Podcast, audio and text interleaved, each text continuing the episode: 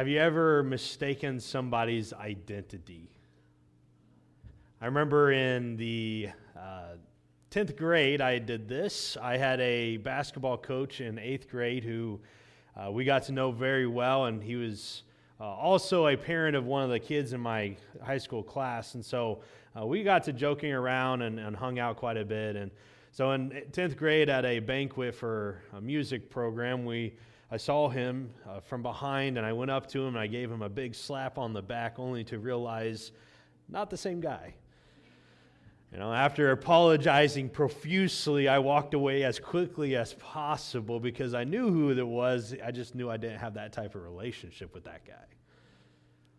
I mean, we've all done it at some point in time, mistaken somebody's identity, whether it's been we waved at somebody from a distance only to realize, I actually don't know who you are. Or we started a, a conversation to our dear friend to realize that's not actually our dear friend, or maybe it's been done to you. Mistaken identities happen all the time. And uh, one of the central questions in the book of Mark is this Who is Jesus? And Mark tells us at the very beginning of his gospel and in various places throughout his gospel exactly who Jesus is, but it's still the profound question that everyone is asking. Those who come in contact with Jesus, they want to know who is this guy? Is he possessed? Is he crazy? Is he the Son of God? Who is this man? And over the next couple of weeks, I want us to look in the book of Mark and try to see how Mark answered this question because in reality, there's a lot of answers to this. Jesus is a lot of things. And so we want to look at the book of Mark and see how he portrays Jesus and what we can learn from that. Uh, the first chapter is where we're going to begin at today. Uh, Mark chapter 1, verses 9 uh, through uh, 15 is where we're going to read through. Uh, and, and what we see in this section, in this opening portions of Mark, is this we see that Jesus is our example to follow. And Mark gives us four different areas that Jesus sets the example for us. And if we can look to Jesus as the example in our lives, uh, we can learn a lot from that. The first thing that we learn is this is that Jesus is our example when it comes to coming to God. And we read about it in verses 9 through 11. It says this At this time, Jesus came from Nazareth in Galilee, and he was baptized by John in the Jordan. And just as Jesus was coming out of the water, he saw heaven being torn open and the Spirit descending on him like a dove. And a voice came from heaven You are my Son, whom I love. With you I am well pleased. So Jesus comes and he gets baptized by John, and there's a lot of questions we're left with after reading that because we want to know why did Jesus do this? We have to look a little bit at the ministry of John. Mark just gives us a couple verses before this to talk about John. Uh, and, and what we see is that John comes onto the scene and he preaches to, for the people to repent and be baptized. And we're told that people come from all over Judea and Samaria and Galilee to listen to what John has to say and to be baptized into those waters. Why? When John is living out in the wilderness, he's dressed kind of funny, and we left with that question why would these people leave their cities, leave their homes to come listen to the strange guy in the wilderness? Well, I think there's a lot of reasons why. One is all about the messianic hope that these people had. They were waiting for the Messiah to come, they were waiting for someone to overthrow the oppression of the Roman government and to set up the new kingdom of Israel. And at this time in Judaism, they believed that a guy would come by the name of Elijah and he would be the forerunner to this Messiah. And when you look at John, he resembles a lot of what Elijah was. He lived out in the wilderness and he dressed in camel's fur. Two of the most obvious signs for the Jews, and they would have seen this guy as Elijah. And so they're excited. They're saying, if this guy says we need to repent, then we need to repent. And so they were coming to listen to John. And Jesus comes, and he's baptized. And we're left again with that question why? If John's preaching this message of repentance, why did Jesus get baptized? It's a good question to ask because in a couple of verses we're going to find out that Jesus really didn't need to be baptized. He didn't have to repent of anything, he was perfect, he had no sins. So why? And, we and we don't really have an answer. I'm going to be honest with this. We don't really know why. We're going to make some theological guesses that might be right, but in reality, we don't really know. The most easiest way for us to answer this is that Jesus is taking on this role of Israel.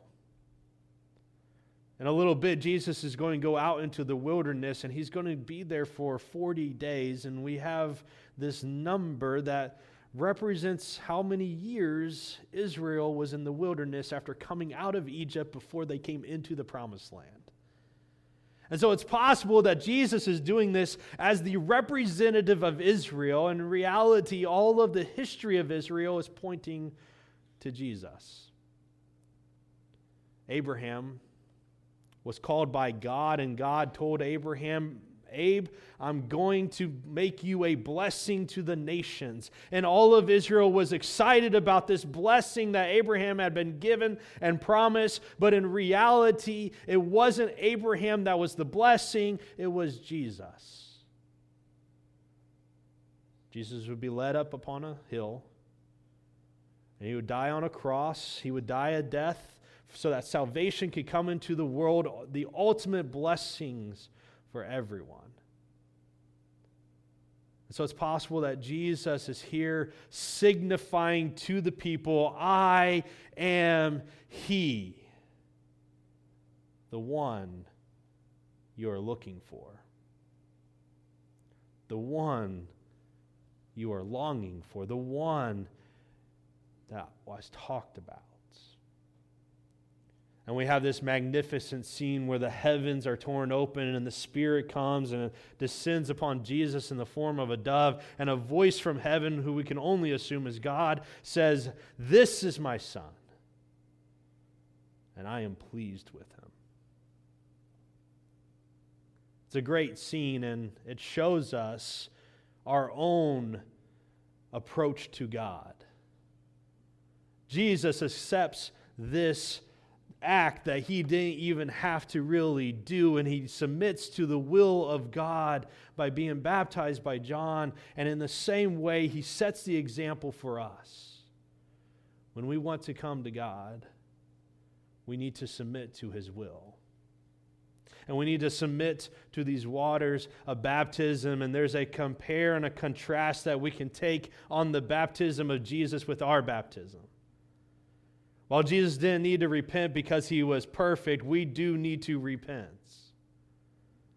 And we need to change.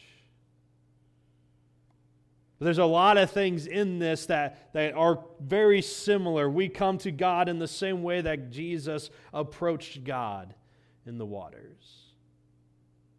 And the beautiful thing about baptism is it unites us with Jesus unlike anything else.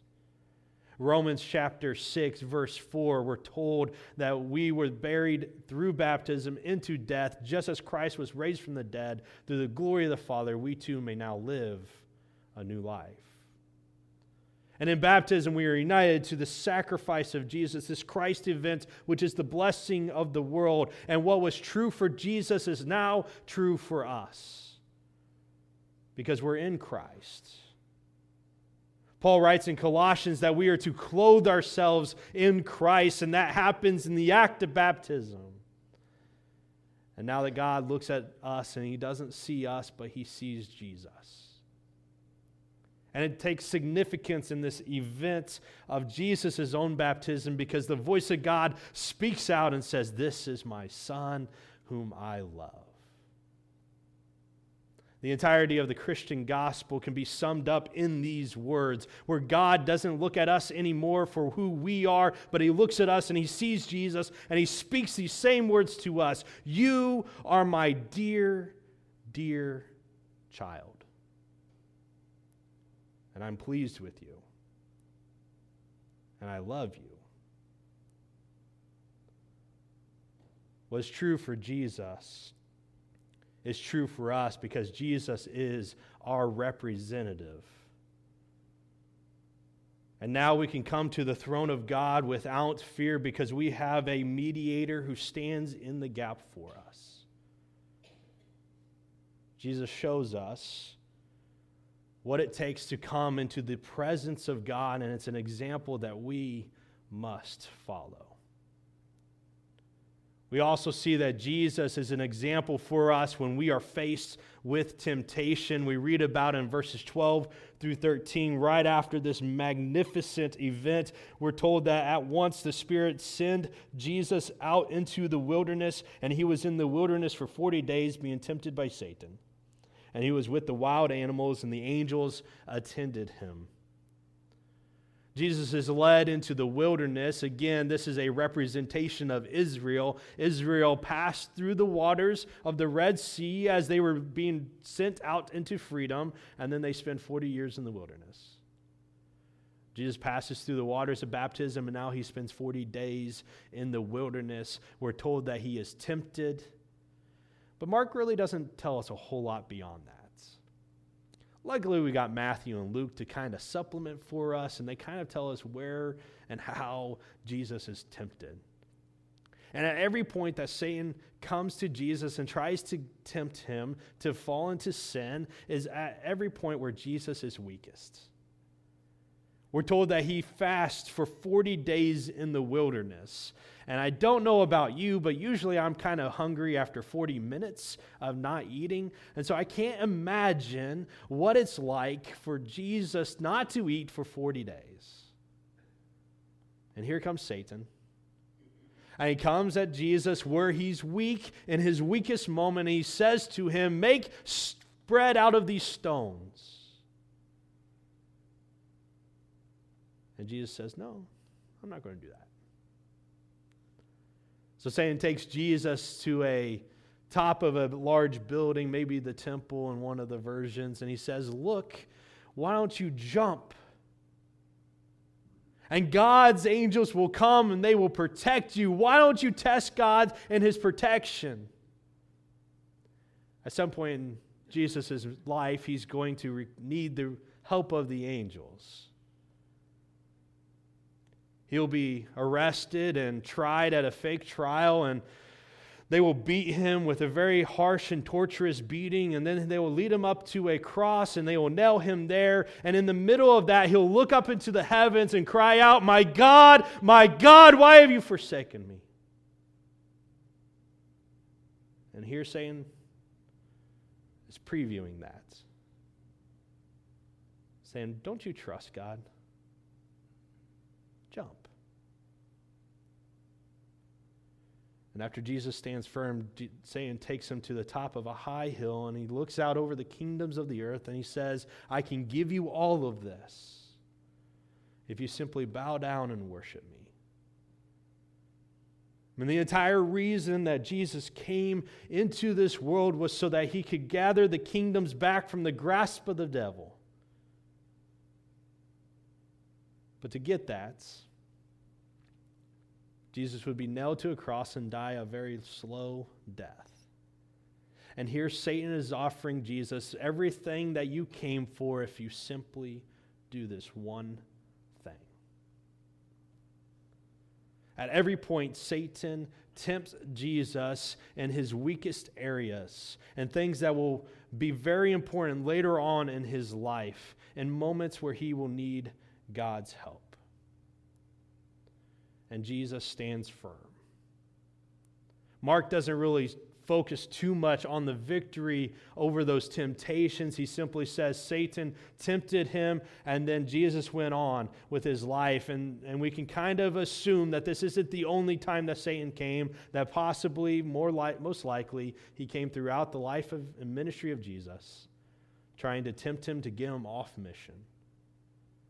But the author of Hebrews tells us that we have a high priest who can't, who is not who is unable not for we do not have a high priest who is unable to empathize with our weakness, but we have one who has been tempted in every way just as we, yet he did not sin. Jesus stand firm. And he is our example in overcoming temptation. And what we learn from this is this is that sometimes God doesn't always keep us from temptation.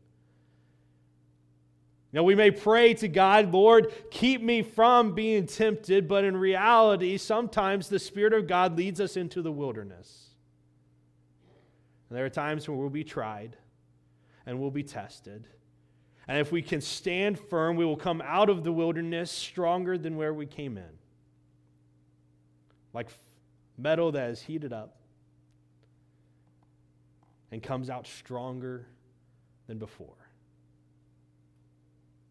And we learn from Jesus that if we can stand firm in the Word of God, we can stand true even to the end. That we can overcome. We shouldn't necessarily seek out the wilderness for ourselves, but sometimes we might find ourselves there. And if Jesus can overcome, we can overcome by the same power that is living inside us. So don't let your guard down. Don't, don't think that because you overcame it one time, that the next time it comes, you will be able to do it again. You have to stand firm every time, no matter the situation. And know that Satan will often attack us when we are weakest, when we are not expecting, when we don't have strength, much like Jesus had to endure. Jesus is our example in overcoming temptation, but he is also our example in preaching the good news. And we read about it in verses 14 to 15 when we're told that John was put in prison. Jesus went into Galilee and he proclaimed the good news of God. And he said, The time has come, the kingdom of God has come near. Repent and believe the good news. We don't necessarily know how much time has passed from the baptism of Jesus until John is thrown into prison, but we can assume that it's been a fairly short amount of time, maybe even 40 days. And Jesus comes onto the scene and begins his public ministry. Many times we're afraid to preach the gospel message. Many times we're afraid because we don't know how people are going to respond. We're afraid of what they're going to say about us. We're afraid of what they're going to think about us. If it's our friends that need to hear the gospel, we're afraid that they're not going to be our friends anymore because we're telling them about Jesus. And we get afraid. Now look at Jesus' life.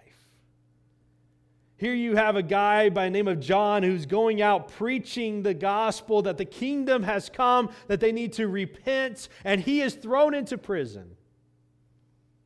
We're told later in the gospel story exactly why he was thrown into prison. John's message was to repent, and it doesn't matter if you're the highest person in the land or the lowest person in the land, there are sins in your life that you need to confess and turn away from. And so when King Herod did something morally wrong, such as marrying his brother's sister, uh, John didn't kind of back down from that. He said, You need to repent. And Herod didn't like that, so he threw him in prison. And John is this superstar, this guy that people are coming from all over to listen to. And here Jesus comes on right after John is thrown in prison, and he begins to preach the exact same message The kingdom is here. Repent and believe. And if they could throw John in prison, they easily could have thrown this no named guy named Jesus into prison as well. And yet Jesus didn't have, wasn't afraid. And he preached this message. And his message is twofold. The first is the time has come, the kingdom is here, and it's this messianic hope that the Jews were waiting for. We've all seen them at some point in time, right? Those, those guys that stand on the street corners with the signs that say, the end is near. This is kind of what I picture Jesus doing. The end is near because in the Jewish mind, they were thinking of two different things. They were thinking of the time that is now the present age and the time to come when the Messiah comes onto the scene. And here Jesus is saying, The Messiah is here. The end is near. But it's a message of hope. That the Messiah has come, that the new kingdom is being established, that anyone can come and be a part of it. The second part of Jesus' message is rather uncomfortable. Repent and believe. No one likes to be told that what they are doing is wrong, that what you're doing is sinful. And this is what Jesus is preaching repent, turn away, stop sinning. And we see Jesus' message reaching a large group of people. And we cannot change that message. Jesus are, is our example when it comes to preaching this message. And no matter what your sins are, no matter what your crimes are, no matter what you've done in your past, the message is the same today as it was in Jesus' day. The kingdom is at hand, it is here. And you are welcome to enter. You are free to enter. But you must repent. You must not continue to do the sins that you have done in your past, those things that don't bring you joy. Why would you continue to live in them? Change. Allow God to transform you. And it's a message that we need to not be afraid to preach. Jesus, at the end of his life, will tell his disciples, Go and make more disciples. And that command wasn't just for the 12 that he told it to, he told it to all Christians everywhere. It's our job to continue the message that Jesus had because Jesus is our example. And the final thing is this is that Jesus is our example when it comes to figuring out where we're to go next. And we read about it in verse 35. We're going to skip some of chapter 1. Verse 35, we're told that very early in the morning, while it was still dark, Jesus got up, he left the house, and he went off to a solitary place where he prayed. Uh, if we were to read the parts that we skip, we would see that Jesus has gained a lot of popularity. He's called his first four disciples. He went and he healed the mother in law of Peter, and everybody in the town heard about it. Everybody in Galilee is starting to hear about Jesus, and everybody in the city that he's at brings their sick to have Jesus heal him, them. And they're excited and they're wondering what is next, and they're wanting more of Jesus, and there's this, this building up of popularity. And in the middle of that, Jesus goes off by himself to pray. Mark presents Jesus praying just three times in his gospel. The third time that we see Jesus prayed is at the end of his life. He's just celebrated the Passover feast with his disciples. Judas has gone off to betray him to religious leaders, and there is Jesus by himself praying. And knowing what is coming next, he says to God, God, if it's your will, please take it away from me, but not my will, but your will be done. The second time we see Jesus is praying is right after he feeds 5,000 people. And there's a messianic fervor as the people are super excited about Jesus feeding them in the wilderness. And they are beginning to get to the point where they're ready to make Jesus their king. And they're ready to start the revolution. And in the middle of this, in the middle of this excitement, Jesus leaves them to be by himself to pray. And then we have this. And all three times that Mark tells us that Jesus goes off by himself to pray, it's during very large, big, momentous occasions. Where the next thing that Jesus does is about to change the course of his life. And he prays not for his own direction, but that the will of God be done. We need to learn to pray in those big moments of life, to follow the example that Jesus gives here. That when life just seems to be out of hand, or we know that the next decision that we make is going to drastically change how we live the rest of our lives, those are the moments we definitely need to go off. Not to be with other people, not to listen to what the crowd has to say, but to go off and listen to what God has to say. In Proverbs 3, we read these words Trust in the Lord with all your heart and lean not on your own understanding. In all your ways, acknowledge him, and he'll make your path straight. And I think this is what Jesus is doing in this moment. Not relying on his own wisdom, although it was great, but re- trusting in God and submitting to the will of God for the direction. And so when the disciples come and say, Jesus, everyone's looking for you, Jesus tells them, let's go somewhere else. They need to hear the gospel too. Jesus is the greatest examples for us to follow. He shows us how we can come to the presence of God. He shows us what it means to truly endure temptation. He shows us what it means to pray in the big moments of life, and He shows us what it means not to be afraid to preach the gospel. Growing up in Indiana, the, the best sport that everyone needed to learn to play was basketball. And I remember doing all kinds of stuff. I remember my dad building a, a, one of those outdoor basketball goals, and I'd go out every night and shoot after school, uh, maybe even before homework. My mom claims to this day that she couldn't get me to stop dribbling the ball in the house. No matter how much of that I did, probably the thing that helped me learn basketball the best was watching the great players. Watching people like Reggie Miller do all kinds of craziness. Watching Michael Jordan do whatever he did. Watching the college basketball players put effort and time into it. And I began to develop habits just like them in my own game. And just as like we look at great sports figures to be better athletes in life, the person that lived the greatest life of all was Jesus. And we need to look to him to be our example, to imitate him. And if we will look at Jesus and what he did in important situations and we copy that, we will have great impact in this world. Jesus is the example. And we need to live like he lived. Will you pray with me? Dear God, we are grateful for Jesus and his faithfulness to you. Uh, we're grateful that he shows us so many ways that we can approach you, and he shows us how we can live our lives to glorify you. Lord, help us to imitate him.